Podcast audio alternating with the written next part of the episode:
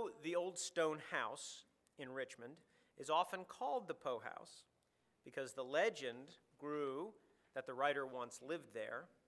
That story is not true. Poe never did. How then did the connection between the man and the house eventually become a reality and not just an idea? After countless years of interest in Edgar Allan Poe and over three years of research, today's speaker has gathered the facts and stories to bring it all together to show how the house and the man are connected and how the old stone house is worthy of preservation in its own right and certainly worthy of being a memorial site for the internationally known and respected author who called Richmond home for quite a while. Rosemarie Mitchell, a native of Texas, has lived in seven different states, but claims Richmond as her home because it is here that she has lived the longest. She holds a bachelor's degree from the University of Richmond and a master's from the University of Virginia. She has worked in education most of her career, teaching English, speech, drama, filmmaking, and creative writing. Rosemarie also worked in radio for WRNL and WLEE in Richmond and in advertising for Miller and Rhodes. Currently, she teaches yoga and stays involved with theater groups. In her spare time, Rosemarie dabbles in real estate investment, mostly small apartment houses apparently, and so in the process has also learned to be a manager, a plumber, a carpenter, electrician, gardener, and public relations agent. Her her book, cover of which you see here, The Old Stone House, is her first major research and writing project, and it took her four years to complete. She is currently working on a book based on her experiences with her tenants. I hope none of you are in the room.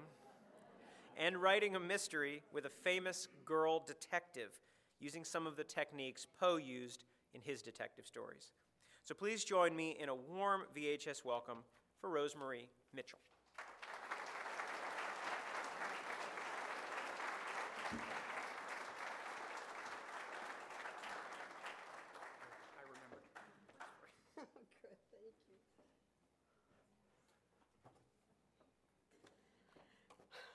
Thank you for coming.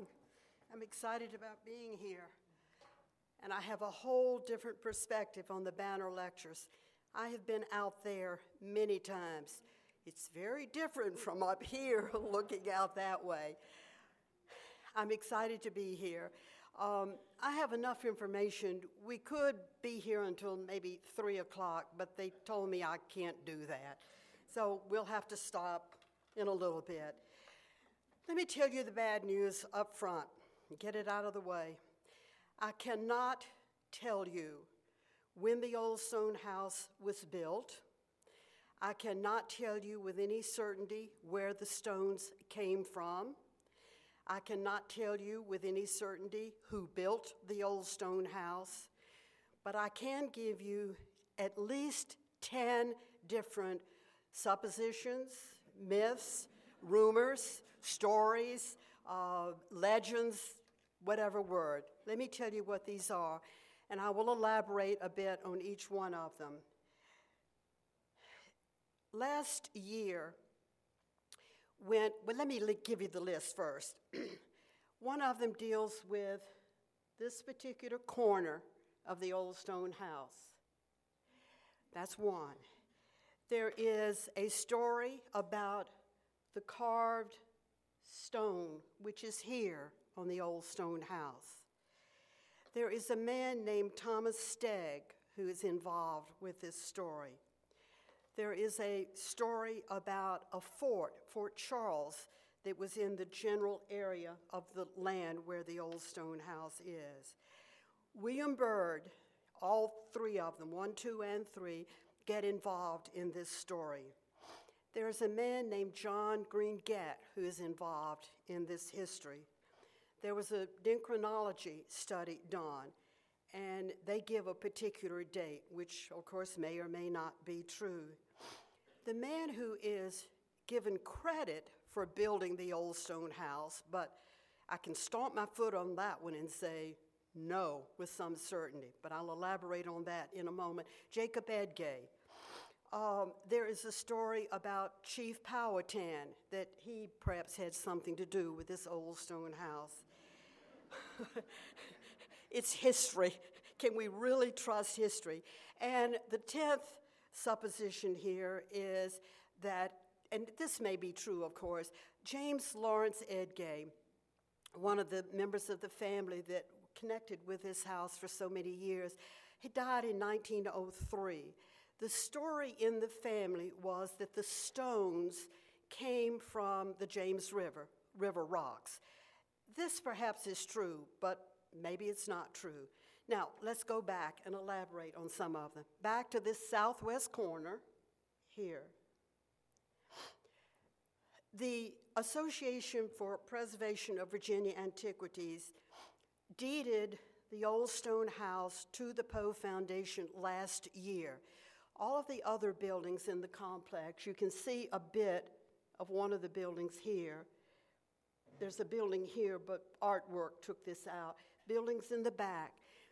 All of those buildings were owned by the foundation. The old stone house was not. Part of the transfer involved a survey, and this survey indicated that this southwest corner was almost seven inches off the grid of the map that William Mayo drew when the original boundaries of Richmond were laid off. Now, my thought is does that mean the house was already there when Mayo drew the map and he didn't skew everything else to accommodate the old stone house and so it's a bit off? If so, that means the old stone house was built sometime before 1737 when Mayo drew the map. This carved stone here, I'm going to elaborate on that a little bit, but remember where this is, and I'll show you a close up shortly. Uh, Thomas Stegg. I was fascinated by some of the signatures that I found, and I will show you several of them as we go along. Uh, this was a time period, I'm losing all my cards here. This was a time period when a lot of people could not read or write. I was fascinated by the great flourish in some of the handwriting. These were certainly not timid people, these two especially. But who was Thomas Stegg? He was English, he owned ships, he was a merchant, he had a trading post on the north side of the James River. Is it possible that the old stone house was his trading post? I don't know. It's certainly a multiple choice here. Choose the answer you think you like best of all. Um, Thomas Stegg got himself in trouble several times um, when he was here in Virginia, talked about in the book. But he also was a gifted man. He was the first Speaker of the House for what we call the General Assembly now. He just had one particular term. When Parliament chopped off King Charles I's head in 16, his head in 1649, Virginia was not happy about that, and they let it be known. Parliament sent five commissioners to subdue Virginia and make us toe the mark. This Thomas Stegg was one of those commissioners. He left England in October of uh, 1651, made it to Barbados, but did not make it to Virginia. The ship sank, so he never got here. There were other commissioners who completed the job, and Virginia didn't suffer too many consequences. Um, his will that he had written before he left England left all of his property to his son. Now, this Stegg and this one both accumulated hundreds of acres of property. Virginia was a royal colony, and you could get land by settling here or paying the passage to, for someone else to come here, and you could be awarded um, 50 acres. They were called patents back then. Um, we later called them land grants. They accumulated hundreds of acres. So when father died, the property went to the son. Junior was the um, Auditor General for Virginia. He lived in a stone house on the south side of the river. Now, back to that Fort Charles that I mentioned. Fort Charles on the north side of the river was dismantled in 1646, and the stones were taken to the south side of the river. Fort Charles on that side of the river was also dismantled. Supposition says that maybe Junior's house was made from the stones of the Fort Charles when it was dismantled. There again, the rocks may have come, the stones may have come from the James River, but we don't know. Could the stones have come from Father's ship when he was using the stones for ballast? And the, the stone, the carved stone, which I'll elaborate on shortly, could have been ballast in one of his ships. We have to just play the guessing game. And we have to, I think, fuss at Benedict Arnold about that because when he decided to visit Richmond back in 81, he burned a lot of the papers, the courthouse just up the street from the old stone house. So a lot of the primary sources for information, they just don't exist anymore. Um, secondary sources you perhaps can believe or not believe, and I'll tell you a couple places where you don't believe them. Um, Junior's house was called the Falls Plantation. It was in the location of the current Manchester courthouse. Um, he was well respected enough in Virginia. There is a plaque to this day on the Manchester courthouse honoring this man, saying that he was the first permanent patentee, the land grant, uh, at the falls here in Richmond. The stones may or may not have come from his ship. They may have come from the river and built the two houses, the fort, the uh, trading post, the falls plantation. We don't know, but let's move on. A family tree. This is the Thomas Stegg, the father that I was talking about. This is the junior. Notice that Junior had no children. When he died, he left all of the hundreds and hundreds of acres of property on both sides of the James River to the son of his sister. This sister had married a Byrd, and you will sometimes see this bird spelled with an I. Uh, there's one of the wills, the uh, junior's will, spells within the will the same piece of paper with an I one place and with a Y other places. The son, the nephew, was William Byrd I. William Byrd I accumulated also many, many hundreds more acres of property on both sides of the river.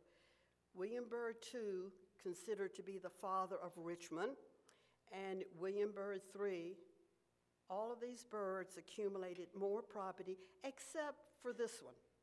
He had a gambling problem there is a bit of history. He had a lottery to sell off the property, didn't sell enough to pay his debts, went to Westover, which had been built, of course, by the time of his death, and killed himself because of the debts. Excuse me a second while I pick up my papers. Oh, she disappeared and now she came back. Okay, all right, William when various people approached this William Byrd, the two, to give some of this property so that the town of Richmond could be laid out, he said, No, I don't think I like that idea very much. And he contemplated it for about three years. He wrote about it in his journal about building two cities, Richmond and Petersburg, but it took him three years to finally donate the property. When he finally did, donated the 50 acres, here's some more of the signatures. This is Byrd 2, and this is William Mayo, the man who actually drew the map um, of the original boundaries of Richmond. When Mayo decided that he would give the land, he put an ad in the Virginia Gazette, which was a popular uh, newspaper at the time. His ad Let me read it to you.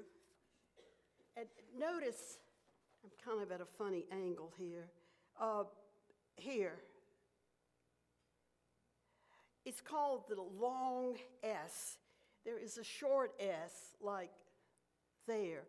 There is a long list of rules and regulations that they had to follow, like when do you use the long form, when do you use the short form. But this is what he said this is to give notice. I'm, I'm reading this for you. It's kind of hard to read. This is to give notice that on the north side of James River, near the uppermost landing and a little below the falls, is lately laid off by Major Mayo a town called Richmond, with streets 65 feet wide in a pleasant and healthy situation and well supplied uh, with springs of good water. It lies near the public warehouse at Shockoe's, a name we still know, and in the midst of great quantities of grain and all kinds of provisions.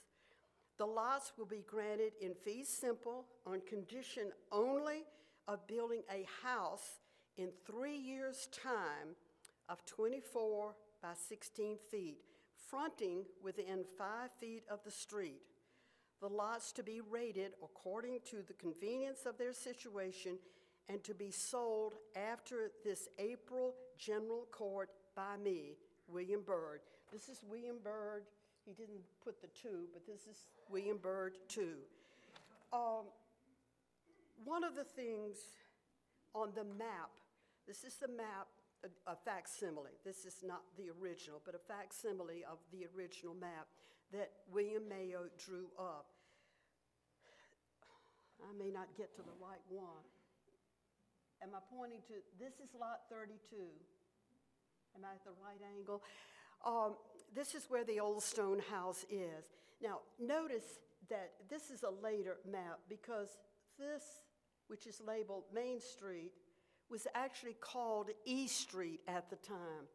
Franklin was called F Street, Grace was called G Street, and Broad Street was called H Street. These plats were much larger 11, 9, 17 acres for manor houses, which perhaps is reflection of uh, Byrd's association with England. He back and forth many times in his life. Um, lots 97 and 98. This is where St. John's Church is. Uh, this is the James River here. This is Shockoe Creek here. At one time, it was big enough that they had to have a bridge across the creek. It's now down underground somewhere. I'd love to go visit. One of the stories, back to other than the map and being called the father of Richmond, um, one of the stories says that the old stone house was built by William Byrd, can't tell you when, and it may not be true, but that it was built by him for his overseer because of the great numbers, hundreds of acres of property that he owned. Here again, the story may or may not be true. The Ege family, these are the people who owned the old stone house for several generations. The fact that Jacob Ege is the man credited with building the old stone house, this I can stomp my foot on and say no with a certain degree of certainty for several reasons. He did not own Lot 32 until 1742.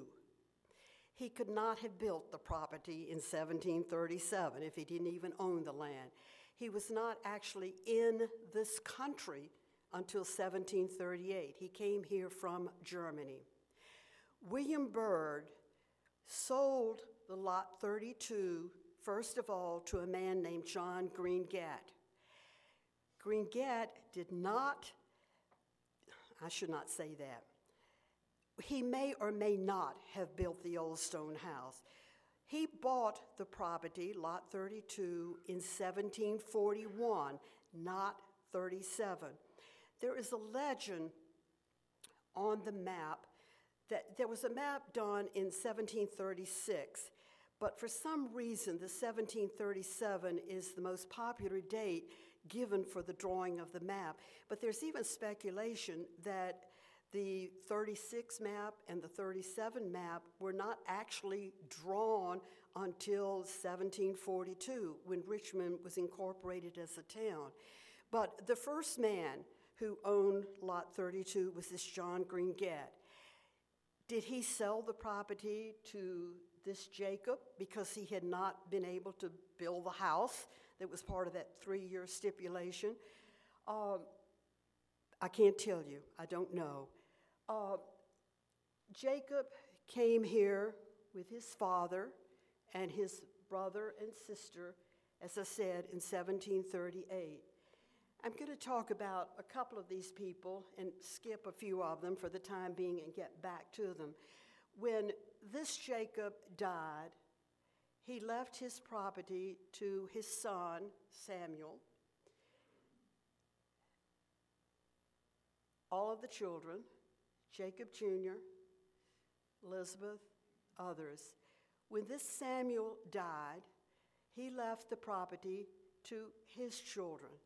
Well, this is where we start getting really screwy with who owned the house and who lived there and whatever. Because Samuel gave half of the old stone house, which apparently was in existence by when he died in 1807. He gave half the house to Samuel H. He gave half the house to Elizabeth. the house is about 20 feet wide. when Samuel died, this Samuel died, he left his half of the property to his remaining brothers and sisters, which now meant that Elizabeth owned one half of the stone house and four other people owned the other half. At some point, these brothers and sisters deeded their interest in the old stone house to the children of John Enders. So look how many people now own the house. a big mess, a big mess. But at some point, they deeded their property back to her or to her, and she ultimately owned the whole house before she died. When she died, I'm going to show you a picture of her in a couple of minutes.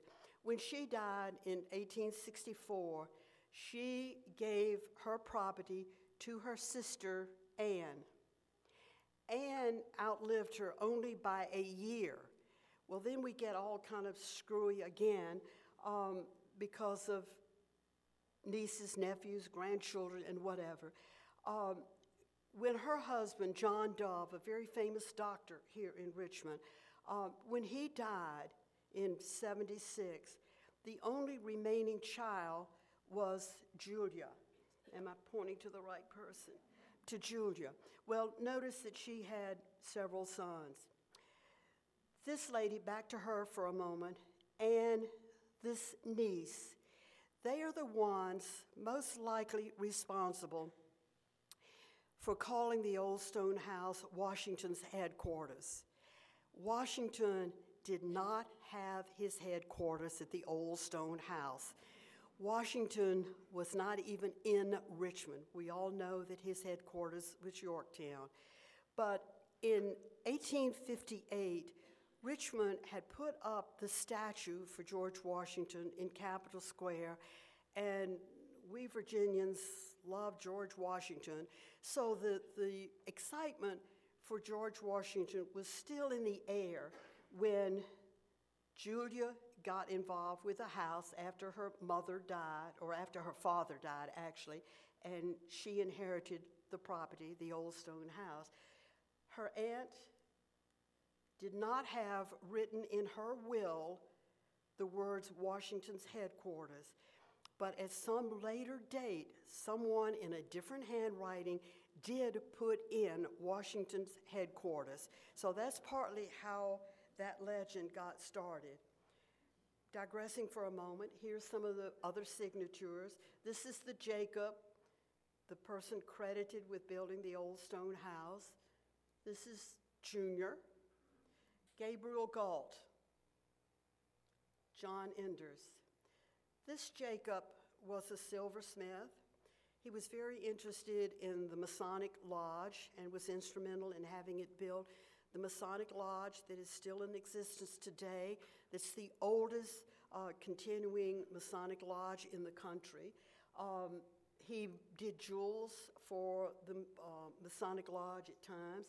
This man, Gabriel Galt, donated the land for the Masonic temple that is in existence here today. John Enders, I'm going to talk about him, elaborate in a little bit. But pictures. This is Dorothea. This is the wife of Jacob. This is her daughter, Elizabeth. If you weren't named John, William, or Elizabeth, sometimes you say, okay, which one am I talking about now? This is Elizabeth married to Gabriel Galt. This is her daughter, and this is his son. There is some color to this portrait. He is holding a yellow bird. He's got a little necklace around. There is a story about him. This portrait was done in 1802. There is a, port- uh, a story that says that when Lafayette visited Richmond in 1824, that he held this child. And they were so enamored of Lafayette that they added Lafayette to this child's name. Well, that's not true at all.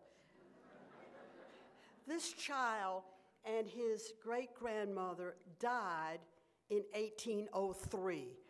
So it would have been a bit difficult. But there is a person, if we went back to the genealogy chart, there is a person um, who was a baby when Lafayette visited, um, who did have Lafayette added to his name. This is the Galt's Tavern. This was absolutely the center of the universe. It was one block, it was the corner of E Street, which is out here, and 19th Street this way. Galt's Tavern. Very, very, very popular place. If you were going to have a lottery, we might call it a yard sale today, you had it in front of Galt's Tavern. If you needed to eat, you went here and had rockfish from the James River. Um, if you wanted to play billiards, you went here to Galt's Tavern.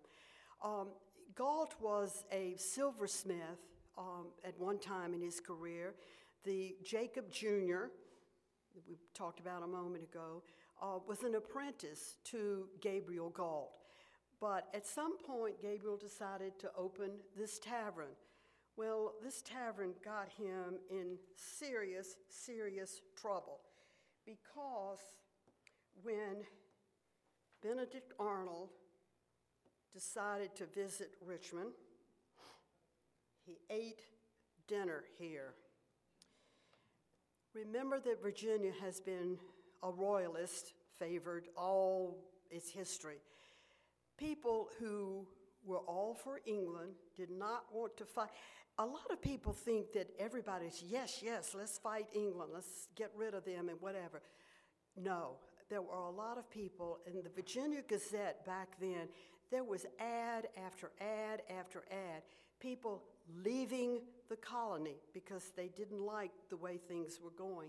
But when Benedict Arnold and Simcoe had dinner here on January 5th of 81, people got up in arms and they went after Gabriel Galt, thinking that he was a bit of a traitor.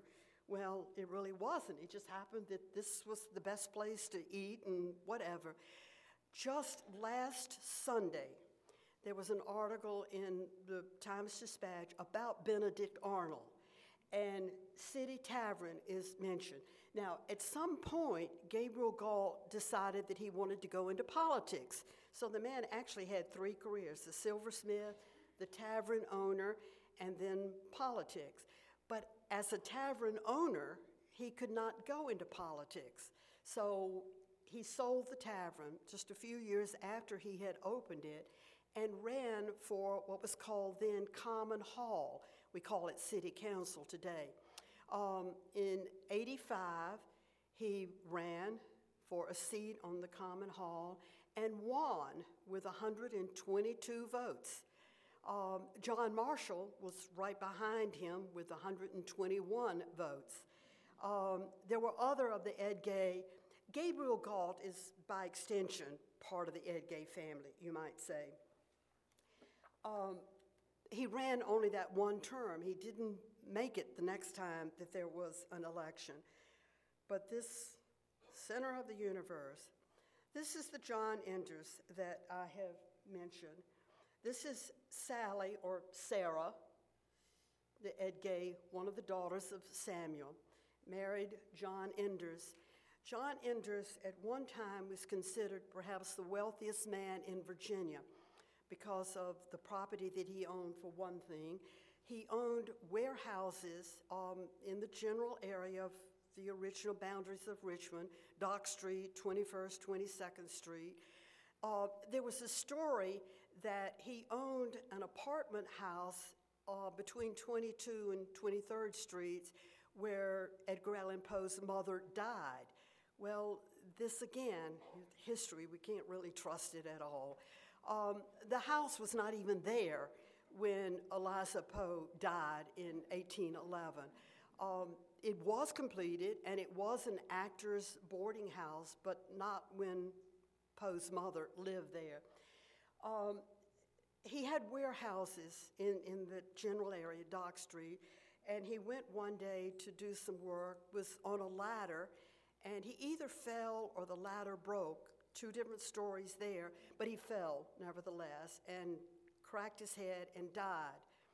The family sold his property, the warehouses, to a man named Luther Libby. Luther Libby, Libby Hill is named after this Luther Libby. Um, and guess what happened to those warehouses? They were turned into Libby Prison. There is nothing left there of the, the prison except signs now that say that this is where they used to be. Samuel Ege, the son of Jacob, um, lived at various times in the old stone house. Uh, he was the commissary for Lafayette during the Revolutionary War. He was a flour inspector for the Gallego flour mills or the Haxall. I'm, I'm, not sure which. I was never able to pinpoint it. Um, he got himself in trouble a couple of times. There were times when you had to make a list of what were called your tithables, things that you could be taxed on, property that you owned, and whatever. There was at least one time when he didn't do it, so he got in trouble there. When Lafayette came in 1824 to visit Samuel, of course, he couldn't visit because Samuel had died in 1807. This is when Lafayette was in the old stone house, held that baby, whose name, uh, or Lafayette's name, was added to that child's name. Um, Elizabeth was the center character in a story that was written by a magazine that didn't last but three issues called The Oracle. The story is about a mooly cow. I'm not real sure what a mooly cow is, but the story has to do with apparently when Benedict Arnold came through town, whoa, came down Main Street, and the soldiers went into the various establishments poured all the liquor and various other things into the gutters, and the wandering cattle licked it up and got drunk. and so staggered around town. Well, Elizabeth is made the main character in this particular story. Poe's only connection, direct connection to the old stone house, as Paul said previously, Poe never lived in this house, never, even though it's called the Poe house sometimes. His connection is that he was part of an honor guard when Lafayette was here in town. And the story is that Poe was simply outside there on the street while Lafayette was visiting, having cake and lemonade on the inside. Um, Poe most likely knew that the old stone house was there because he lived and worked in the general area, but he never lived there. Just for the interest, this is Jacob Ege Jr.'s inventory. Now, an inventory is not a will, it is simply, as it says, some of the stuff that you own. I find it fascinating that, notice some of it, four tablespoons. Do you want to do an inventory and list all of your forks and knives and spoons and this and that and the other? Um, silversmith tools, which of course, remember, he was a silversmith. Um, Thomas Jefferson was a client of his at various times. Um, two pair of sleeve buttons. I'm not even really sure what that is, but the list fascinated me. This, this is a copy that's in the court records. Handwriting, as you can see, is sometimes very, very difficult to decipher. Their penmanship was very different. There are a couple I found them interesting. A couple of copies of inventories in the book, simply for the idea of what, what was necessary to live, to live back then. This is St. John's Church. The front is this way. This is the general area of where the Eges, some of them, are buried. Uh, obviously, this is a new plaque. The tall obelisk is for the Enders family, the John Enders and Sally or Sarah.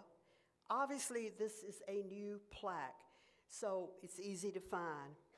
This particular stone is Anne Dove's resting place, but it's almost unreadable. The, the weather, the years. Remember, she died way back. Uh, I think that some of these other stones here are the Ege family. One of the docents in the church several years ago told me that he thought maybe Jacob Ege and his father, Bernard, are maybe under the church because the church was not originally the size that it is today. The church expanded and many graves were covered over. If, if we could see the front door, and if you've been there, you know that there are certain there are several stones that are literally sticking up from the brick sidewalk right by the front door. But it's also possible that Jacob and his father went to New Jersey, where the brothers or the sons uh, lived, or Pennsylvania. The Ege brothers settled in New Jersey and Pennsylvania. Jacob was the only one that came here uh, to Richmond. If you walk over there more, toward the back of the church, uh, the man that I mentioned a few moments ago, James Lawrence Ege, there is a stone in the ground, not sticking up. He died in 1903. He's buried there. Um, for some reason, seemingly, St. John's Church never made a map of who's buried where. And of course, the older the graves are, the less chance there is of reading a headstone. Back to the front of the house now. This is the carved stone that I was talking about. Represents, cross there, Jacobus Rex. Now, does this mean James 1? who began his reign in 1603, or as some people say, it means James II, who ended his reign in 1688. Don't know, but here's some supposition. If this rock is from one of Thomas Stegg's ships, which certainly makes a certain amount of sense. Thomas Stegg, remember, was English. He could have used this stone as ballast in one of his ships. It got dumped at Manchester, just right across the river from Richmond, when he didn't need it anymore. and it ultimately ended up here in the old stone house. History tells us that there was a ceremony with John Smith and his men when they came up the river from what became Jamestown. Could this perhaps be the stone that was used, which would indicate that this was after 1607 or during 1607? Um, again, I can't stomp my foot and tell you which one it is. We can only guess. This is the first known picture of the old stone house, 16, of 1865. The house itself has not changed. I'm going to show you a couple of pictures. Pay attention to what's on each side of the house. Ten years later, notice the difference already. Difference here. Let me flip back. 65, 75. The trees are gone. Back to Elizabeth Ege Welch. This is the last Ege to live in the old stone house. This is the lady, she was 86 when she died. Her will is Xed. Now, was she one of the people who could not write and perhaps not read? Or was she simply old and feeble and could not sign her name? But her will is the one that someone later on wrote in Washington's headquarters. The house, the drawing here of the old stone house, notice this building, very romanticized drawing. Notice that the dormers are not in the right place. Uh, Henry Howe did this drawing, interviewed Elizabeth Welch. Um, certain facts in his story are not, well, I shouldn't say facts, certain ideas in his book are not exactly true. Elizabeth and her niece, Julia Dove Isaacs, created in some way or another, probably more Julia than Elizabeth, the story about the Washington's headquarters. Julia and her son, William, created the Washington Antiquarium, uh, headquarters antiquarium. In 1858 is when Richmond dedicated the George Washington Monument in Capitol Square. Julia claimed that she had several items that had belonged to George Washington, so she wanted to cash in on this. They created in the old stone house a museum, so to speak, charge admittance, and told the story about that this was Washington's headquarters. The docent in the building would point out to you the exact spot where George Washington and Lafayette were standing when the Redcoats came down what was called Richmond Hill at the time. The docent would also point out the rock that John Smith's head was on before Pocahontas saved him. This is all in this book. It's a 10 page little booklet. It's not very big at all, about like so and about that thick. Um, he also would point out that when you go in the old stone house, that the room to the left was a courthouse or a courtroom.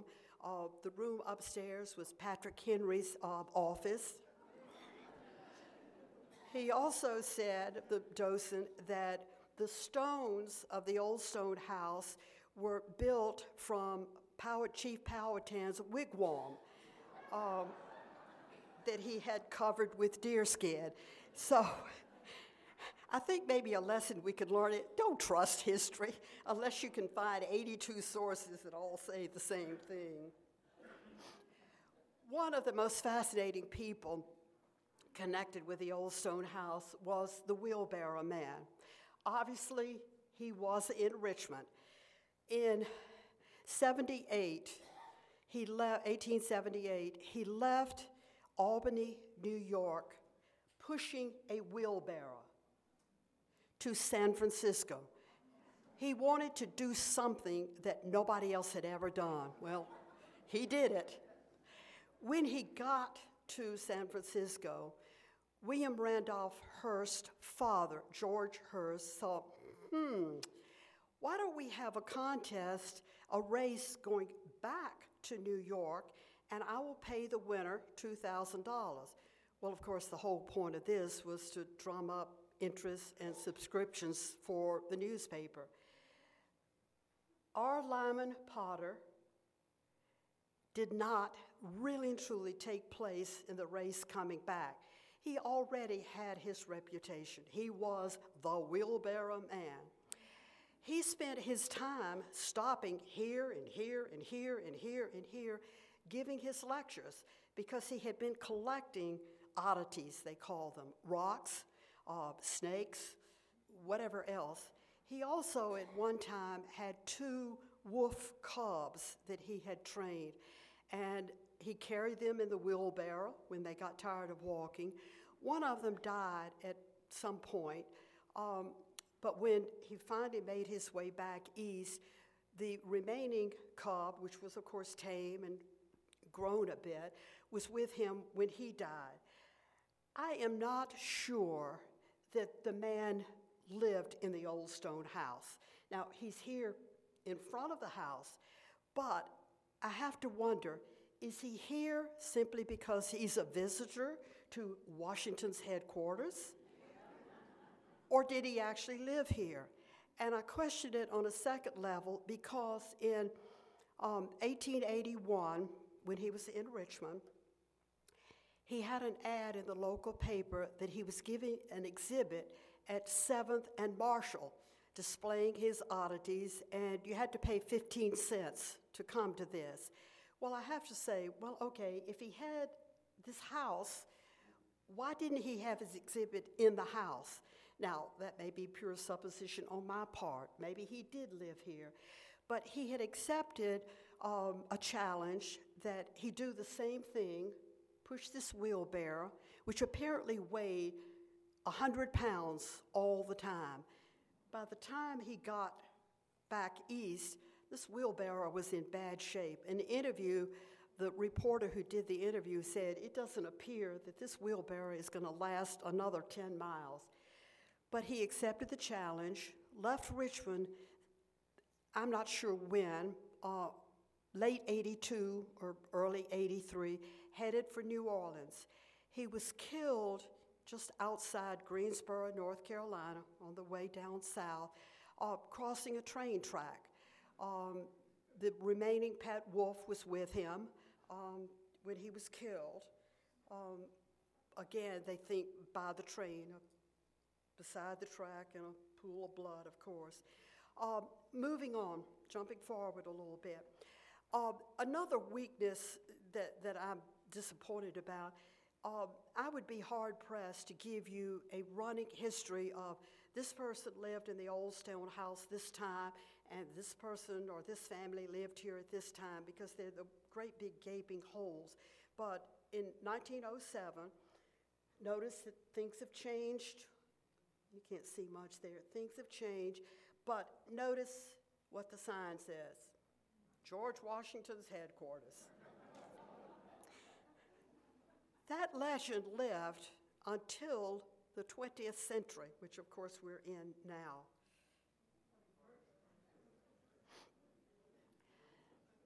These people, Archer and Annie Jones, we could give them credit for the Poe Museum being where it is today. Archer Jones owned the Duplex Envelope Company, which was east of um, the Old Stone House. He wrote the APVA, Association for Preservation of Virginia Antiquities, which they now call themselves Preservation Virginia. He wrote them and said, I would like very much to rent the old stone house and use it for my business and also create a colonial Revolutionary War museum. And the APA, APVA wrote back and said, Well, yes, you can create the museum, but you can't use it for your business. He knew people who were interested in Poe. He was interested in Poe himself. Um, and they decided that they would create in the backyard a shrine to Poe. And they were going to use the leftover material from when the Southern Literary Messenger was demolished in 1916. Um, there was plans at some point to make the old Southern Literary Messenger a museum for Poe, but the building was in such bad shape that it was actually condemned.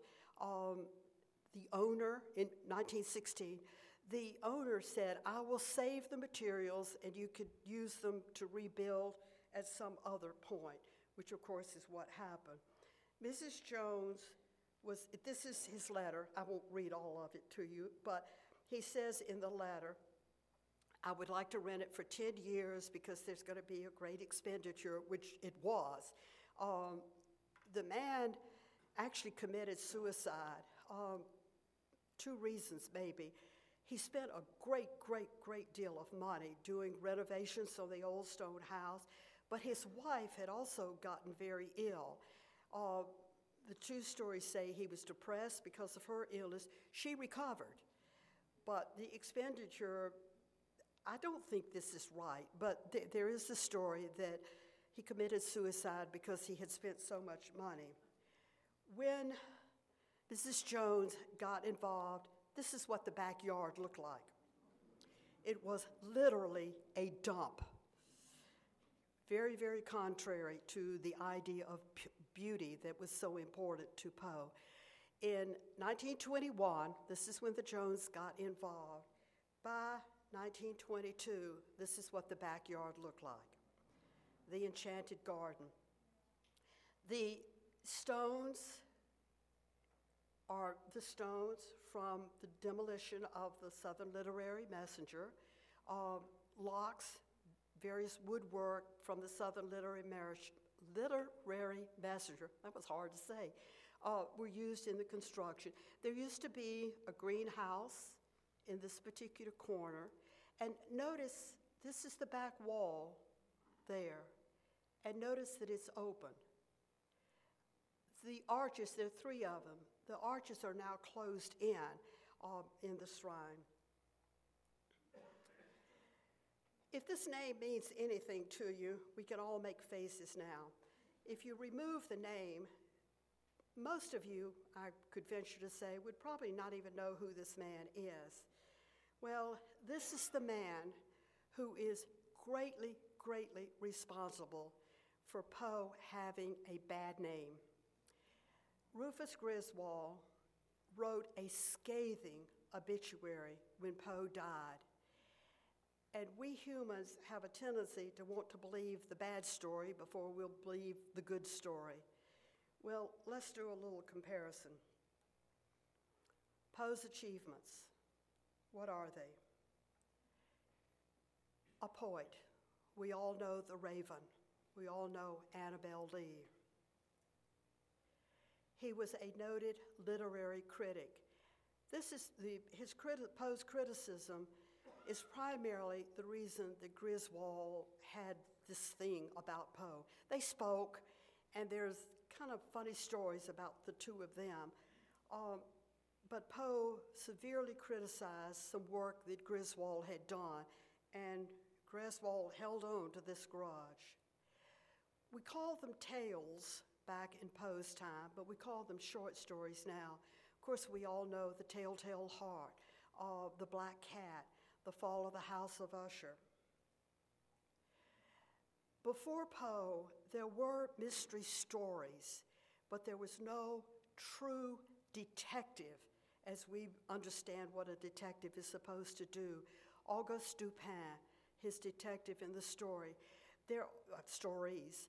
There's probably not a detective story, mystery story writer today who does not owe some credit to Poe and his creating the detective story. A fifth level, internationally, Poe is known on these five levels. There's probably not a science fiction writer today who does not owe and should give some credit to Poe's creating the science fiction. So, five levels, five different areas that Poe had outstanding achievements. If we go back to this man, what did he do except write the scathing obituary? I was told that I could not bring rotten fruit and vegetables because it would be such a big mess. But I think if you are so inclined, raise your hand now. Raise your hand. Goodness sakes. Pretend you have a rotten tomato in your hand and throw it at Griswold. And Paul is telling me I'm over my time. Let me very quickly, I am sorry, I'm long winded. A couple of pictures of Poe, least recognizable, the most famous recognizable. Poe's tomb today, uh, the second grave. So from this, we get to this. If you have not been to the Poe Museum, go. You are treating yourself when you do go. Thank you. I'm sorry. I'm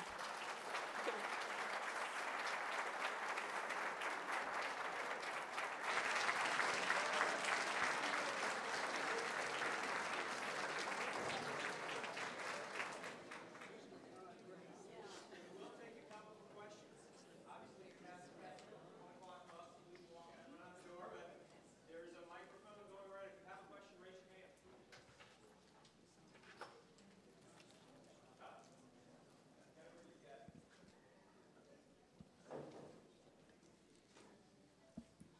Do you know if the Joneses who owned the duplex envelope company renovated or saved any other old buildings in the city? I'm, I'm sorry, I didn't get all of that. The, the couple, the Joneses? Yes. Who owned the duplex envelope company? Yes. Did they, um, were they active in preserving other properties in the city? I am sorry, I do not know. I, I somewhat limited to my, my research on them to their association with the Old Stone House. I don't know.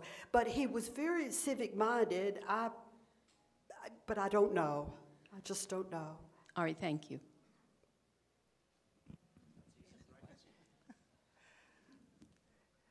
I understand that um, Poe did his last reading here and then went to Baltimore and passed away.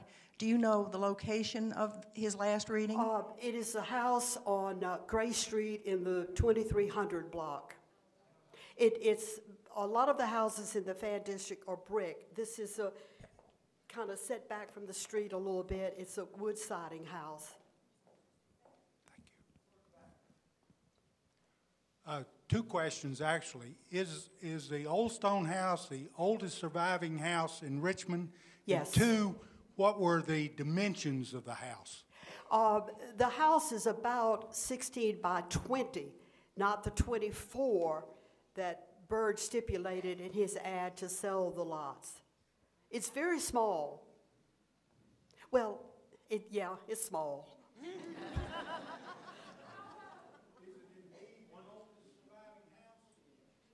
It, it is, it's considered the, the uh, oldest surviving house uh, in the original confines of Richmond.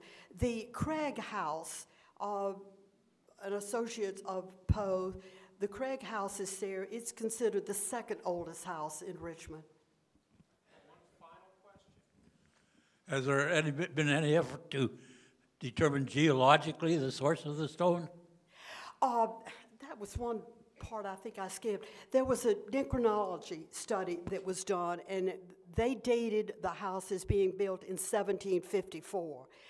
My thinking is that if any of these other thoughts and theories have any credibility at all, let's say, for example, that the, the house was Thomas Stegg's trading post, then that 1754 date, the wood, may be because there was a repair that was done.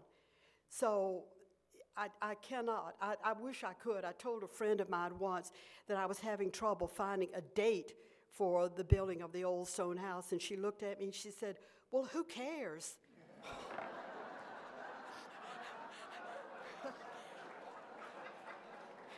I, I thought I would fade at that particular point. Thank you.